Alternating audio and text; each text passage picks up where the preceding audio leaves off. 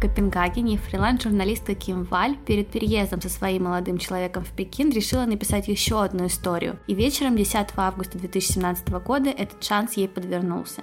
На ее просьбу откликнулся известный датский предприниматель и изобретатель Питер Матсон, который построил первую в мире частную подводную лодку. Разговор с увлеченным своим делом человеком прямо на его подводной лодке невероятно интересовал журналистку, но поднимаясь на борт, Кима не могла предвидеть, что ждет ее на глубине 400 метров.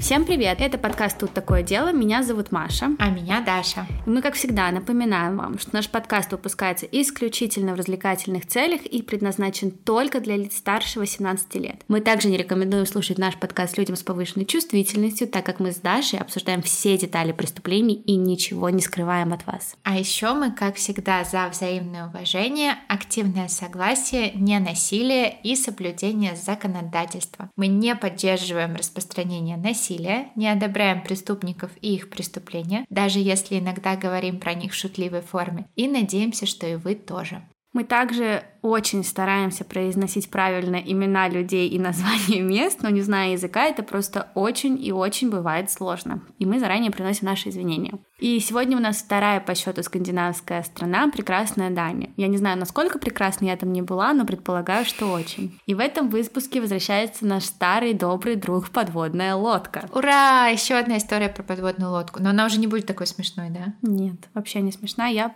даже всплакнула. А вот это очень редко бывает. Маша очень редко плачет над историями. Да и я на самом деле тоже. Маша плакала над Габриэлем, ну, над историей да. Габриэля, и, и все, и все, и над этим делом. Так что да. это о многом говорит. Да, ну и перед тем, как мы начнем, хочу рассказать вам о недавнем нашем бонусном выпуске, который вышел у нас на платных платформах, а это на Бусте, на нашем платном телеграм-канале и ВК Донат. Мы рассказали с Дашей, ну точнее я рассказала, а Даша пострадала, послушала историю про Кермита Госнелла, врача-гинеколога, который делал просто ужасные незаконные аборты и просто издевался над женщинами в своей клинике в Филадельфии. И история просто кошмарная. Действительно, Маша сделала огромный выпуск и провела огромную работу, чтобы мы все с вами послушали, пришли просто в полный шок. Мне кажется, ты говорила, да, в выпуске, что это самый крупный серийный убийца, да? Скорее всего, да. Да, и так и есть, скорее всего, потому что это просто все было поставлено на поток с коммерческой целью. Получилось, на самом деле, безумно интересно, безумно страшно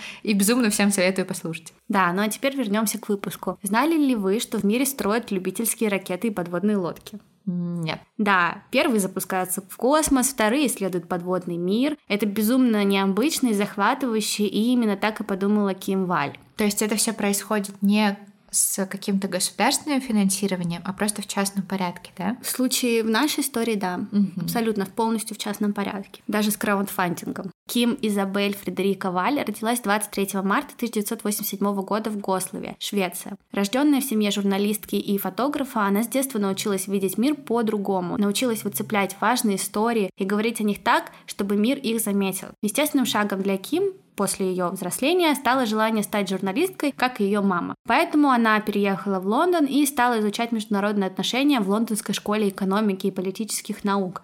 А потом она переехала в США, где с отличием окончила Колумбийский университет и получила степень магистра в области журналистики и международных отношений. Она стала независимой журналисткой, пишущей об идентичности, гендере, поп-культуре, социальной справедливости и проблемах международного масштаба. Ее безумно увлекательные работы, на которые я оставлю ссылки, публиковались в известных всем и очень крупных изданиях, такие как, например, Harper's, The Guardian, New York Times, Vice, China Morning Post, Time и других, и переводились всегда на несколько языков. То есть она была известным достаточно журналистом. Да, ей было всего 30. Ничего себе. Да, и Ким никогда и ничего не боялась. Она открывала для себя новые места и с готовностью освещала масштабные кризисы. В 2013 году Ким написала статью о послевоенной ситуации на Шри-Ланке с помощью полученной от Ассоциации журналистов Южной Азии гранта. А в 2014 и в 2015 годах она была сотрудником фонда ООН по связям с общественностью. В 2015 году она освещала ситуацию с туризмом на Гаити после масштабного землетрясения и получила грант от Европейского журналистского центра инноваций в развитии. А в 2016 году она исследовала технологическую ситуацию на Кубе в качестве грантополучателя Пулицеровского центра по освещению кризиса. Она также исследовала китайский квартал в Уганде в качестве научного сотрудника по репортажам о великих африканских озерах при поддержке Международного женского фонда СМИ. Она была названа первым научным сотрудником гранта Reporting Grant for Women Stories, поддерживаемого вот этим вот Международным женским фондом СМИ, чтобы вернуться снова на Шри-Ланку и написать о феминизме во время партизанской войны. В 2016 году ее репортаж об изменении климата и ядерных испытаниях на Маршалловых островах был удостоен премии Ханзеля МИДа за лучший цифровой репорт. То есть она делала очень много всяких классных вещей и очень много про все рассказывала. Да, про очень такие серьезные mm-hmm. темы. Она любила их освещать. Она была не просто при этом журналистом. Встречая по всему миру людей, Ким вдохновлялась их боевым духом, вдохновлялась подводными течениями восстания. Это она их так называла. В статьях рассказывают, как Ким, например, учила молодых девочек Северной Корее красить ногти. Ой, как мило. Она посмотрела мир, обзавелась знакомствами, ее везде ждали и любили. Это тот самый наш любимый тип людей, да, когда в комнату заходишь и все освещается солнышком. Да, я даже на ее фотки смотрела, и мне как будто бы было да, светлее. Да, опять. Ее жизнь была полна красок, и, как я вам уже сказала, она успела все это сделать до 30 лет. Очень А еще Ким встретила Оли Стобе. Оля был дизайнером, но самое что важно, он был любовью Ким, ее молодым человеком. И они вместе переехали на остров, и сейчас будет очень больно, Превсхален в Дании. Примерно в это время Ким и стала интересоваться Питером Матсоном, мастерская которого называлась Питер Матсон Rocket Space Lab и находилась на том же острове в здании, когда-то использовавшемся верфью для строительства кораблей. То есть они буквально были соседями. Для Ким это была возможность, за которую она, как это бывало с ее историями раньше, серьезно зацепилась. Ей хотелось написать о двух космических программах для американского журнала Wired. Питеру тогда было 46, он был очень интересным мужчиной с огромными амбициями, Мечтая стать первым космонавтом-любителем на собственной ракете, естественно, он привлекал внимание СМИ. Вдобавок, он активно участвовал в проектировании и строительстве корабля. Построил своими руками три подводные лодки прямо в мастерской недалеко от дома Ким. Ким словно чувствовала, что материал будет отличным, и в марте 17 года несколько раз связывалась с Питером в попытках уговорить его, но ничего не вышло. Он отказывался, и она переставала давить. Ее ждал переезд в Пекин. Ким также понимала, что Питер был довольно своеобразным и конфликтным человеком, поэтому, я думаю, она понимала, на что идет. Питер Матсон действительно был очень необычным мужчиной, он был эксцентричным изобретателем, которого часто описывали как фанатичного и вспыльчивого. Его карьера была полна не только взлетов, но и стремительных падений. Люди отмечали перепады настроения и то, как он любил все делать в одиночку. Он провел всю свою жизнь, пытаясь сломать границы изведанного в космосе и в море. На сайте своей космической лаборатории Rocket Medicine он написал «Моя страсть – находить иные способы путешествовать по миру, а не следовать общеизвестным». Такой дерзкий. Мерзкий. Окей, okay, дерзкий и мерзкий. Пока, мне кажется, дерзким, он ничего пока не сделал. Ну да. Его видели как такой прообраз Карла Сагана и Жака Кусто. Он выступал за строительство частных подводных лодок и исследование космоса. Незадолго до своей истории, которую мы сегодня расскажем, он возглавил инициативу по запуску в космос ракеты, которая была построена не правительственным или транснациональными корпорациями, а просто любителями. Сколько же это стоит построить ракету не с помощью бюджетного финансирования? Это же космические деньги. Я, если честно, не в прямом знаю. смысле. Но я знаю, что на подводную лодку он собирал 200 тысяч долларов всего лишь. А. Но это подводная лодка, думаю, ракета ну да, дороже. Ракета дороже. Сам Питер пережил трудное детство. Он родился в январе 1971 года и рос в маленьком приозерном городе Сами, в 100 километрах к западу от Копенгагена. Его мать звали Ани, и она была на 36 лет моложе его отца Карла, который работал трактирщиком. На 36? Да. Ого. Питер описывал своего отца как авторитарного и жестокого человека и понял он это с ранних лет. Его родители развелись, когда ему было 6 лет, и он остался жить со своим отцом. То есть его мать не забрала с собой? Mm-mm.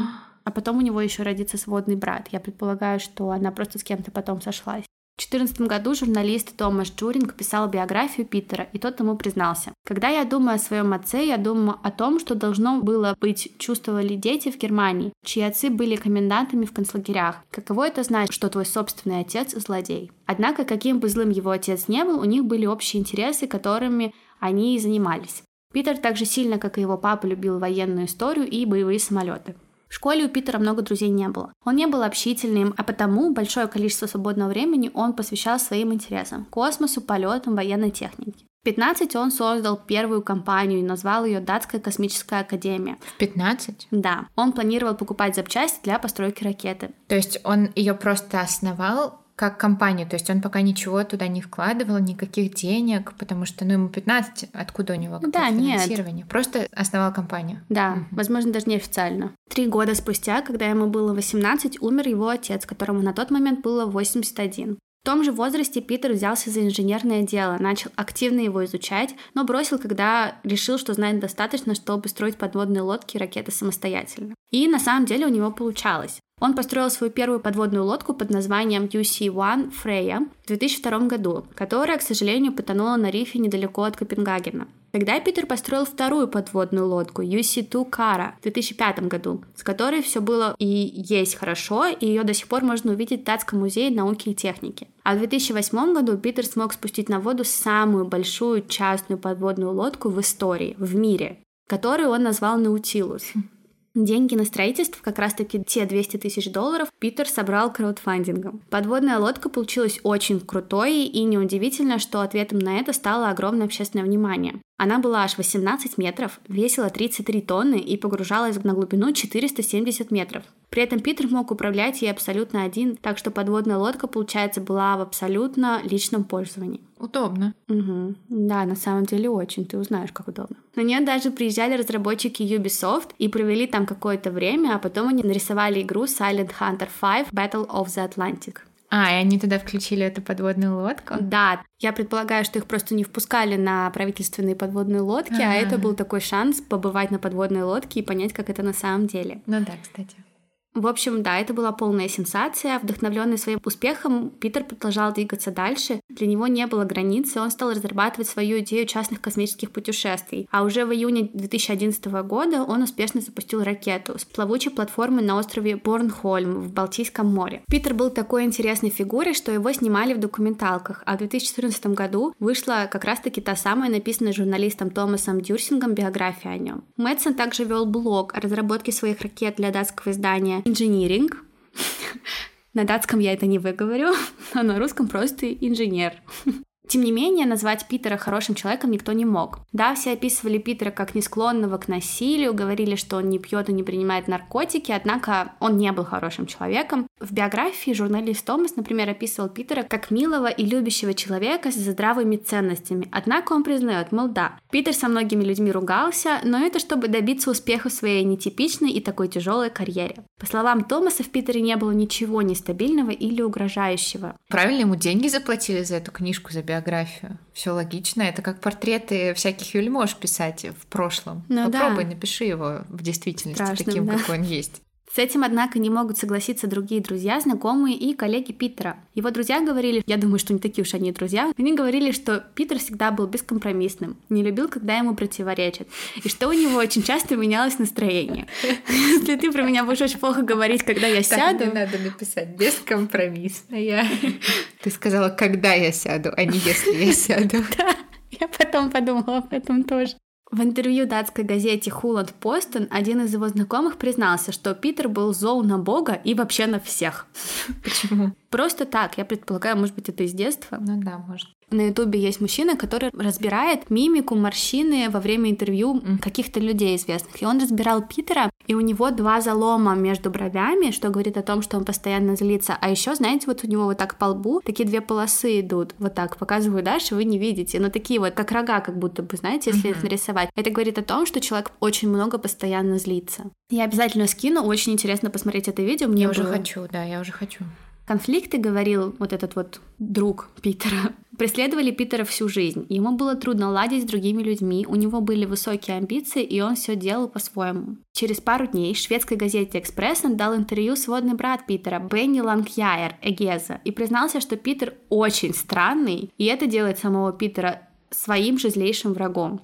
Друг и коллега Гвайна Раз в том же интервью для «Экспресс» говорил, что Питер уникальный, но не общительный человек. И перед тем, как спустить на воду свою первую подводную лодку, Питер присоединился к датскому любительскому ракетному клубу. Но и там, в молодости, он не пользовался популярностью. Члены клуба часто шутили, что если произнести имя Питера, то сработает пожарная система. Ну, то есть он toxic такой, да? Да, безумно toxic. Угу. Слова всех близких Питеру людей подтверждаются и ходом жизни Питера. Так, например, первая ракета, которую он запустил в космос, была результатом его сотрудничества с бывшим архитектором НАСА Кристианом фон Бенгтсоном. И как бы успешно это сотрудничество не было, их сотрудничество закончилось ужасной ссорой в 2014 году. После этого Питер создал свой собственный космический проект под названием RLM Space Lab, однако признался, что полностью осознает, что в уходе Кристиана виноват он и его ужасный характер. Он также признался, что Ему очень жаль, что их общение закончилось именно так. Но это не единственное черное пятно в карьере Питера. 25 волонтеров помогали строить ему ту самую подводную лодку Наутилус в течение трех лет. Волонтеров, то есть он им не платил? Нет, ну я предполагаю, что он и сам не супер много зарабатывал. А потом он вдруг решил, что лодка будет только его, поругался с правлением ассоциации, которая его подводной лодкой занималась и помогала ему. А в 15 году совет директоров просто передал право собственности Питеру, потому что он их замучил. Они поняли, что невозможно с ним говорить, Потому что он, знаете, что делал? Он отправлял двум членам правления сообщение о том, что на Наутилусе проклятие. Это проклятие я, писал он. На Наутилусе никогда не будет мира, пока я существую. Вы никогда не будете чувствовать себя внутри лодки хорошо, поэтому больше не тратьте свои силы на нее, писал Питер. И они уступили ему. Да он их замучил. Он реально их замучил, он писал им нон-стоп, он бесился, он конфликтовал, и они решили, что, боже, вот... Забирай, уходи. Это toxic energy мне в жизни не нужна.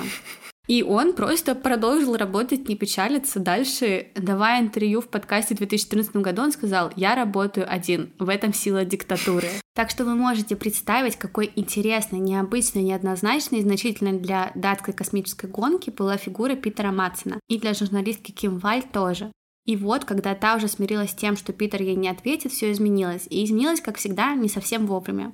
Ким и ее молодой человек Оли устроили прощальную вечеринку, пригласили своих друзей. Жизнь должна была зацвести новыми красками для ребят в Пекине, и, по словам всех друзей, Ким очень ждала отъезда. Был один незакрытый пунктик, о нем Ким много говорила в тот вечер. Ей очень хотелось написать об этой космической гонке. Это была одна из тех историй, которые заинтересовали бы международную аудиторию, и Ким вцепилась в эту тему, и ей очень хотелось поставить точку. И вот сюрприз, сообщение от Питера о том, что он готов дать интервью. К тому времени она с ним уже один раз виделась, но то, что тот звал ее на подводную лодку, было чем-то безумно интересным. Она спросила у Оли, не будет ли он против, если она уйдет на несколько часов с вечеринки. По ее подсчетам интервью не должно было занять более двух часов, а потом она вернулась бы обратно. Оля позднее вспоминала, что Ким боялась ехать одна на этой подводной лодке, да и в целом она ехать в подводной лодке боялась. Но ее всю жизнь безумно очаровывали такие люди, как Питер. Люди, которые чему-то посвящают всю свою жизнь.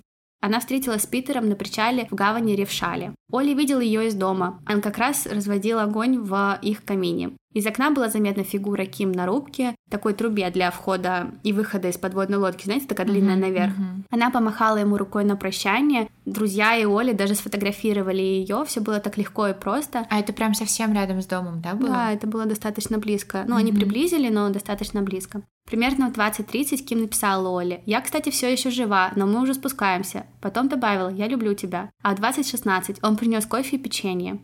В 2029 вышками была зафиксирована последняя активность на телефоне Ким, потом связь пропала. Час спустя датским военным пришло сообщение от круизного лайнера о том, что подводная лодка вышла из гавани. В 22.30 лодку заметил маяк Дрогден у залива Амагер, к югу от Копенгагена. Я прикреплю видео на ютубе, это анимация тем, как, скорее всего, передвигалась лодка, ну, по данным, которые нам известны, и куда все потом подевалось. А у тебя очень много источников, да, здесь? Ну да, потому что не было какого-то одного. У нас нет документов судебных, mm-hmm. ничего, mm-hmm. я просто по крупицам собирала информацию из статей. Оли стал переживать уже в тот вечер, потому что Ким не вернулась на вечеринку. Он позвонил Ким, но ответа не было. Она не ответила на сообщение, что тоже было очень необычно. Он не знал, что незадолго до полуночи грузовое судно заметило подводную лодку, но у той не горели лампы. Оля ничего не знал, но чувствовал. Произошло что-то странное. И просто сидеть и ждать он не мог. Поэтому он пошел к мастерской Питера проверить, может они там, и там никого не было. Пол третьего ночи Оля позвонил военный морской флот и сообщил о Ким и Наутилусе. Мол, они отплыли, но не должны были быть так долго. Что случилось? К полчетвертого новости уже были переданы в полицию, начался поиск. Но как можно искать подводную лодку на земле или в открытом море? Поэтому не думайте, что были предприняты какие-то серьезные действия на первых порах. Береговая охрана передала сообщение о том, что находящиеся в их районе суда должны сообщить, если Наутилус будет замечен, и все просто ждали утра. А вот в 10 утра лодка была замечена. Береговая охрана смогла установить контакт с Питером, который сообщил о технических проблемах и о том, что он плывет обратно в Копенгаген. Связь была очень плохая, и никто не спрашивал о Ким, все думали, ну, если бы что-то случилось, Питер бы сам все сказал. А потом Питера заметила пара друзей, которые отправились на рыбалку. Отойдя примерно на 4 мили к югу от города, они наслаждались погодой, как вдруг заметили в воде башню подводной лодки. Из нее высунулся мужчина. Они его позвали, спросили, все ли ок, на что тот сказал «да, конечно», крикнул, что ему надо кое-что исправить, спустился вниз в подводную лодку. В следующий раз он покажется над водой, когда подводная лодка уже начала тонуть, а ему придется прыгнуть в воду. Бедному изобретателю помогли выбраться на сушу. Потом люди вспоминали, что он выглядел абсолютно спокойным, никакой паники не было, Хотя я, честно, не могу с ними согласиться. Я видела отрывки видео, выглядел он, мягко говоря, в стрессе. И, кстати, в видеоразборе там как раз-таки будут эти отрывки очень интересно. Встречающим его журналистам Питер говорил то же самое. «Я в порядке, все хорошо. Да, мне грустно из-за Наутилуса, но что сделать?» Его спросили, сожалеет ли он о случившемся, на что он отвечал, да, конечно, ведь Наутилус ушел ко дну. А у него никто не спросил, где девушка, которая с ним была? Нет. И он тоже ничего не говорил? Он не говорил ничего, но, естественно, его заберут, потому что Аким не было uh-huh. сказано и ни слова. Его повезли на остров, он вел себя все еще спокойно, хотел домой к жене и кошкам. У него была жена и были кошки? Да, и на вопросы Ким Валь чуть-чуть позднее он отвечал также спокойно. Я высадил ее на пирсы в Ревшале в 22.30, а потом один ушел в море. Нужно ли говорить о том, что Питеру вообще никто сразу же не поверил? Во-первых, никто не видел Ким с момента, как она села в подводную лодку, а телефон ее не выходил на связь все еще. Во-вторых, технические проблемы на подводной лодке, конечно, могли случиться проблемы, но разве такого масштаба? Вряд ли. Добавок его друзья говорили, что Питер вел себя странно за день до. Наутилус был его гордостью, и он с радостью выставлял его на выставках и показывал людям. В два часа лодка должна была быть снята для какого-то мероприятия, но Питер в разговоре с другом сказал, что вся эта затея отменяется. Потом он написал остальным членам своей команды и сказал тоже, слушайте, поездка отменяется. На вопросы почему он не отвечал и никому не сказал, что едет куда-то с журналисткой, хотя уже запланировал. В 23.25 он, когда Ким была еще на борту, написал своей жене «Я поехал в приключения с Наутилусом. Мы плывем под луной, обними кошек». Да, и все это было максимально странно, но ничего не доказывало. Может быть, Ким действительно вышла в ту ночь с подводной лодки, но куда она тогда делась? Кто ее забрал? Все это было как-то очень не похоже на Ким, и ее дом был рядом. Ее друзья стали делать опросы в социальных сетях, пытаясь найти хоть кого-то, кто видел журналистку живой. Писали, во что она была одета, как она выглядела, но никаких зацепок. Не было их из-за Питера, и полиция была в этом уверена. То есть они уже начали подозревать, что Питер что-то с Ким мог сделать? Да, ну, естественно. Если не на причале, то у Питера на лодке. Все настолько были в этом уверены, что менее чем через сутки после того, как Питер вышел на сушу, его арестовали на 24 дня по обвинению в непредумышленном убийстве по неосторожности. А у них были уже какие-то доказательства? У них ничего не было, но это был арест просто. У них не было доказательств того, что он этого не сделал. Угу. Ему также было предъявлено обвинение в том, что он подвергал опасности жизни других людей, поскольку плыл в опасной близости от других судов без включенных огней. Основанием, я думаю, стали слова самого же Питера. По его версии, Ким он высадил на пристани в 22.30. Однако не удалось найти ни одного свидетеля, который бы это подтвердил. На пристани в тот момент были люди, угу. и никто не заметил подводную лодку. А слава Питера играла тут ему не на руку. У знаменитого изобретателя и по совместителю соседа жители острова бы точно заметили. Угу. И заметили бы, что он подплыл и кого-то высадил, и рассказали бы. Да, и вдобавок владелец ресторана у пристани передал полиции записи с камер наблюдения, и, как вы уже догадались, там тоже ничего не было. То есть он не выходил на сушу вот вплоть до того момента, когда его лодка затонула? Да. Всем было понятно, что продвинуться дело куда-либо сможет только если полиция сможет найти подводную лодку, и за это принялись активно. 11-12 числа по результатам ареста проходит судебное слушание. Ну, суду нужно принять решение о том, что Питера арестовывают все-таки на 24 дня, на котором Питер меняет свою историю и говорит, что я ее не высаживал. На борту на самом деле произошла ужасная авария. На голову Ким упал 70-килограммовый люк подводной лодки. Питер должен был его держать, но пока он держал его, он споткнулся. А когда все произошло, и Ким лежала без чувств, он испугался так сильно, что просто выкинул ее тело куда-то в воду. К 13 августу, это было воскресенье, лодку удалось не только найти, но и поднять из воды, то есть через три дня, довольно-таки быстро. Ее доставили на сушу. Близкие Ким затаили дыхание, но выступление главного следователя по делу снова не смогло их успокоить. Обращаясь к прессе, он сказал, подводную лодку обыскали, на борту никого, ни мертвого, ни живого. Загадка все еще не была разгадана, где Ким никто не знал. Но надеяться на то, что она была жива, уже было невозможно. Тщательные обыски и проведенные после теста показали, что следы крови и волос в ванной принадлежали Ким. Более того, следы ДНК были на одежде, лице и руках Питера. То есть он с ней что-то сделал? Это не Люк упал, это именно он, да? И это в ванной произошло? Непонятно пока что. Непонятно, что конкретно было внутри этой лодки, мы до сих пор не знаем. А мы узнаем? Нет, никогда не узнаем. Mm. Ну, если Грустно. только Питер не расскажет все-таки и не напишет какую-нибудь книгу. Хоть Питер и утверждал, что просто не смог закрыть дверь от лодки, когда та ушла ко дну, он, видимо, сделал это просто mm-hmm. для того, чтобы затопить и уничтожить все доказательства. Найти полиции все равно удалось много. Они также исследовали компьютер Питера. И на компьютере было море, просто море порнофильмов со сценами пыток, обезглавливания, сожжения женщин. Их там бьют ножами, издеваются над ними просто ужасно. То есть это не стандартное порно. Видео эти были очень реальными, и до конца понятно не было, насколько это контент запрещенный. Может быть, это какой-нибудь с черного маркета видео, настолько они были реальными. И вообще, где Питер его получил? Ясно было, что не он их сделал, но он явно их смотрел. Питер же отрицал, говорил, к моему компьютеру в лаборатории очень много людей имеют доступ, и кто-то иной смотрел эти видео.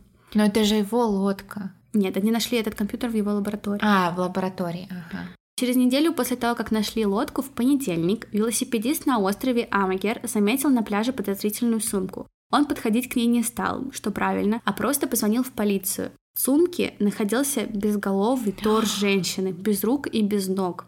И ДНК совпала с ДНК Ким. Ужасно. А где руки, а где ноги, голова? На пресс-конференции в Копенгагене к общественности обратился следователь Йенс Меллер Йенсен. Он объяснил, что к туловищу Ким был привязан кусок металла, чтобы утяжелить его. Имелись множественные колото-резанные раны, нанесенные острым предметом типа отвертки. Это было сделано для того, чтобы воздух и газ не скапливались внутри тела и не заставляли его всплывать на поверхность. По словам следователя, для убийцы избавление от туловища было преднамеренным актом, и им были приняты отчаянные меры, чтобы предотвратить его обнаружение. После такой находки Питеру не верил уже никто. Ладно бы он просто говорил об ударе, который все равно так и так вызывал некоторые вопросы. Почему он, например, никого не предупредил, зачем он ее выкинул. Но после расчленения всем все было ясно. И, естественно, никто не думал, что Ким убили на суше, потому что вся лодка была в ее ДНК.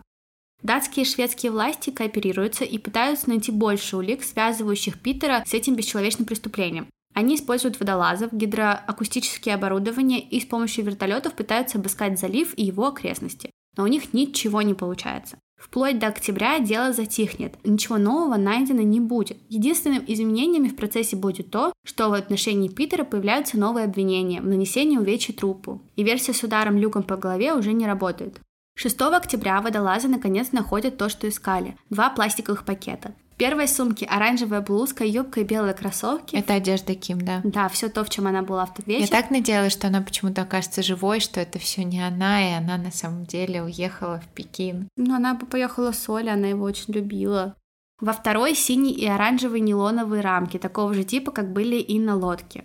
На следующий день была созвана новая конференция, на которой следователь подтвердил предположение. «Да», — сказал он, — «вчера утром мы нашли сумку, в которой была одежда, нижнее белье, чулки и обувь Кимбаль. В этом же мешке лежал нож, и были какие-то свинцовые трубы, чтобы утяжелить мешок. Около обеда нашли одну ногу, потом другую, а потом мы нашли голову. То есть он прям все продумывал, проткнул легкие, все разложил по пакетам, сделал так, чтобы все утонуло. То есть он прям тщательно к этому подошел. Да, но по поводу проколов в суде мы узнаем немножко больше. Как оказалось, голова Ким была упакована в два мешка и утяжелена несколькими кусками металла. Судебный стоматолог подтвердил, что она действительно принадлежит Ким. Началась патологоанатомическая экспертиза частей тела. Делать это было сложно. Во-первых, туловище и ноги с головой были найдены в разное время.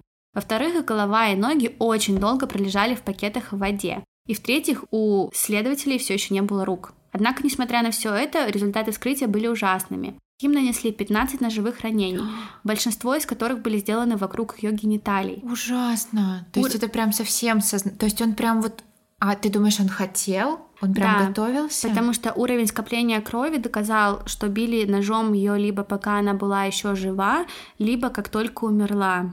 Вот здесь немножечко непонятно. Говорят, что на ней было ДНК Питера, и это доказывало то, что он ее насиловал. Однако, когда я читала статьи уже на время суда, писали о том, что не было ДНК на теле самой Ким и в ней. Однако, когда Питера арестовали, на его трусах была сперма. Угу. Хотя он отрицал факт эякуляции во время встречи с Ким. Угу. Начался суд, в котором Питер, естественно, продолжал все отрицать, от всего выворачивался, ведь он не делал никаких ошибок.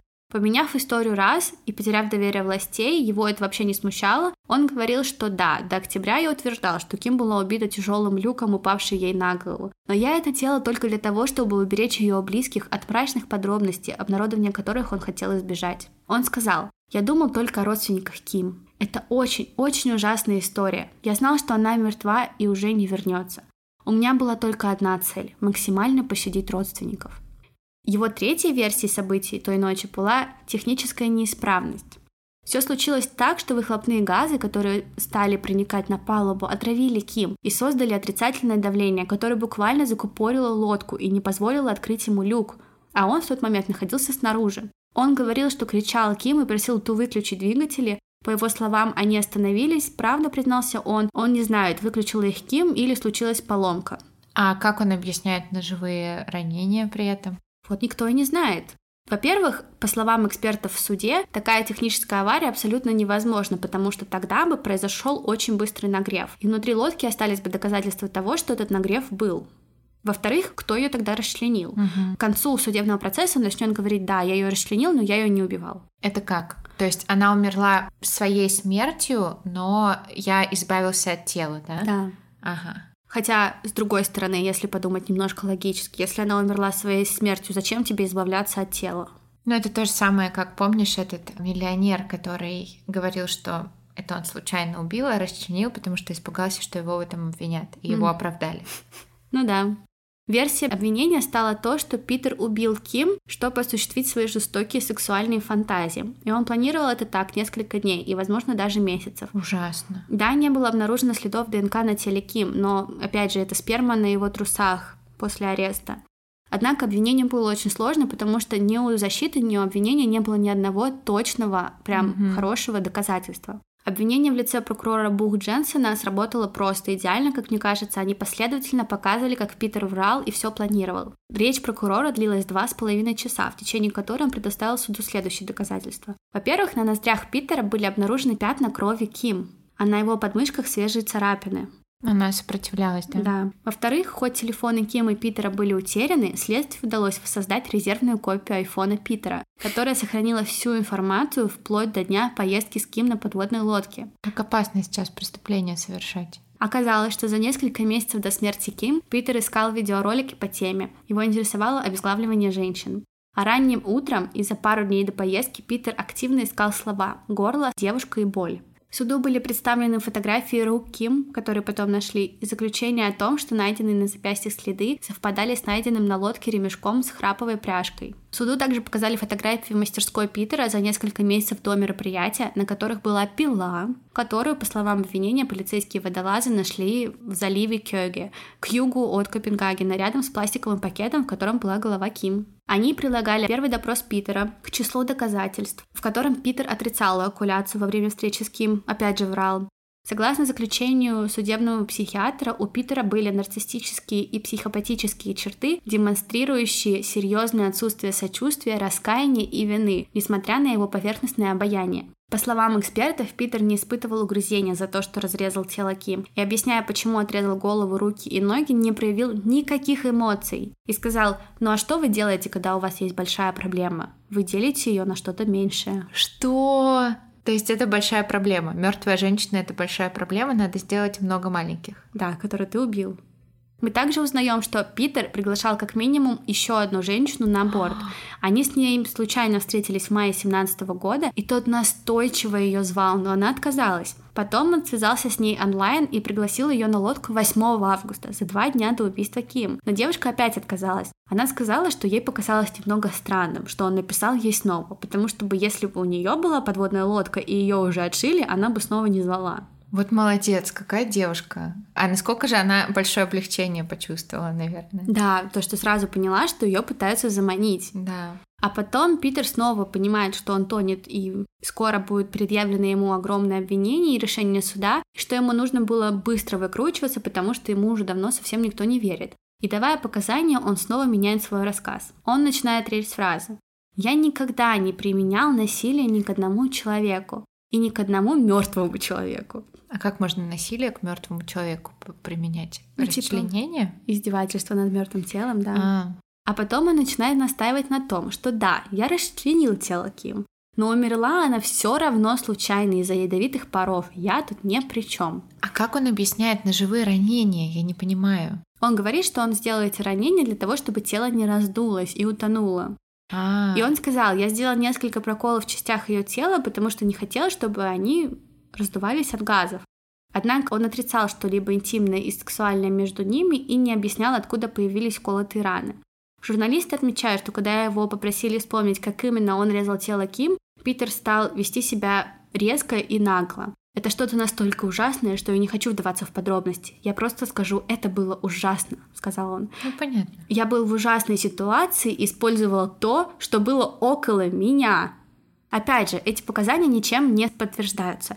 Не было обнаружено следов отравления угарным газом. Следы на теле указывали на то, что девушку пытали. И даже раны, которые он нанес ей отверткой и ножом, по мнению судмедэкспертов, были неглубокие. И газы бы никогда из тела не вышли, оно бы все равно раздулось. Их характер, по мнению экспертов, говорил о том, что это были пытки, а не попытки скрыть эти части тела. То есть он бил ее, пытая. Да он просто врал, а еще и самое страшное, что он готовился и пытался заманить другую девушку на свою подводную лодку. То есть он прямо готовился и планировал. Да, и думал, что ему ничего не будет. Его адвокат утверждал, что клиент говорит правду, и что пытки и грубое насилие – это просто фантазия обвинения, у которых нет подтверждения. И потому обвинение показало, какие именно видео смотрел Питер. В процессе? Да. Они могут такое делать разве? А суд попросил их сократить просмотр этих видео, потому что они были ужасными. Но вы должны знать то, что Питер сортировал эти видео на жестком диске по папочкам. Обезглавливание, повешение, спрятано. Там было столько видео, что просто это было ужасно. Вдобавок, обвинение показало прямые доказательства того, что утром перед встречей с Ким он смотрел видео про обезглавливание. Он не только гуглил, но и смотрел. Защита Мэтсона пояснила, что ролики были сделаны известным российским художником-мультипликатором. Мэтсон сказал, что когда он Простите. смотрел видео, ему было жаль жертв. Он отрицал, что черпал вдохновение из видео. У меня кучу мерзкого порно, но я смотрю только потому, что мне очень жаль жертв. А Это мне вообще- очень интересно, кто такой российский художник-мультипликатор? Что, то есть, что это нереальные жертвы, что это типа нарисовано все? Ну да, Ладно. По мнению обвинения же, и это, наверное, единственная версия того, что, скорее всего, произошло на этой подводной лодке, Питер завлек Ким на подводную лодку, а после того, как получил согласие, принес туда пилу, отвертку, металлические трубы и шланг. Потом отменил все свои планы, а вечером, когда Ким была уже на лодке, он принес кофе и чай, и как только пропала связь, он ее связал и пытал. Экспертам не удалось установить точное время ее смерти, но все склоняется к тому, что это случилось только после того, как ей перерезали горло. А затем он расчленил ее, попрятал части тела по пакетам и утопил. А потом утопил лодку. Ну, в принципе, очень логично звучит. Прокурор сказал, это было спланированное преступление не против Ким Валь, а против любой женщины, которая согласилась бы пойти вместе с ним в эту подводную лодку. Ну как грустно, что Ким пошла для того, чтобы сделать хорошую историю, для того, чтобы что-то людям рассказать и что-то изучить. А он сделал из этого что-то ужасное, извращенное и убил ее. А у нее были планы. Ужасно жалко. Мгм. Суд признал Питера виновным в умышленном убийстве, насилии, нанесении увечий трупу и нарушении безопасности в море. Ему дали пожизненный срок. Нарушение безопасности в море особенно интересно. Это то, что он огни не включал, да? Ну да, это вообще Мгм. опасно могло быть столкновение. Ну, это опасно просто в сочетании, это Ну так... да. да. Так по-датски, Да, по-скандинавски. очень, да. Ему дали пожизненный срок, однако в Дании пожизненное заключение означает, что через 12 лет Питер может получить условно-досрочное. Какое-то не очень пожизненное, да? Да, Питер обжаловал пожизненный срок, что, если честно, опять абсолютно расходится со словами его адвоката, потому что адвокат заявлял, что Питер не признает убийство Ким Валь, все, что было им сказано на суде, и признание какого-либо рода, было сказано в желании закрыть дело поскорее. Но потом они идут в апелляцию. Вообще непонятно. В конце, обращаясь к близким Ким, он сказал, что очень сожалеет о случившемся. А дальше любимая часть твоего True Crime, потому что Питер попытался сбежать из тюрьмы. Да, Не он, ожидала. как казалось, Охранником вооруженный Питер Матсон попытался сбежать из тюрьмы с фальшивым пистолетом и имитацией пояса со взрывчаткой. Произошло это 20 октября 2020 года. Он Ой, побежал... прям совсем недавно. Да, да, да. Он побежал к воротам тюрьмы. Охрана позволила ему это сделать, думая, что он с оружием. Но удалось ему выбраться ненадолго. Пять минут спустя и всего в полумиле от выхода его окружили полицейские. Так завершился неудачный побег Питера Матсона. Он, видимо, думал, что он умнее всех. Да, очень мерзкий. И я хочу все-таки закончить этот выпуск не про Питера, а про Ким. И почему Маша плакала? Да, у Ким были друзья по всему миру, и все скорбили и скорбят по ней до сих пор. В интернете полно статей с памятью о ней, статей, где вспоминают, каким удивительным и влюбленным в жизнь она была человеком. Ким была журналистом, а не очередной историей в прессе. В ее память ее родители основали мемориальный фонд Ким Валь с целью помогать женщинам-журналистам путешествовать и писать в духе Ким. День, когда Ким должно было исполниться 31, 23 марта 2018 года. Это был, кстати, четвертый день судебного процесса. Родители Ким вручили в Нью-Йорке грант Энн Кристин Херман. Это был первый грант от фонда. Выступая с благодарственной речью, Энн сказала, «Миру нужно больше таких репортеров, как Ким людей, которые поощряют любопытство и сочувствие между сообществами.